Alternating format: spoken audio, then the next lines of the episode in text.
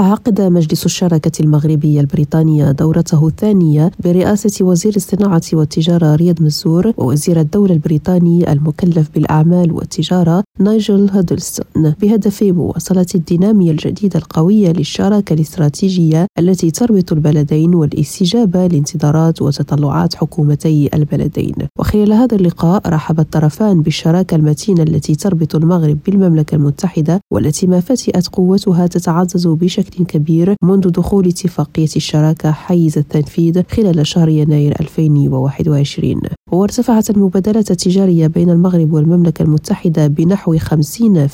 لتنتقل من 15 مليار درهم سنة 2019 إلى 22 سنة 2022 صفاء بن نوريم راديو الدار البيضاء.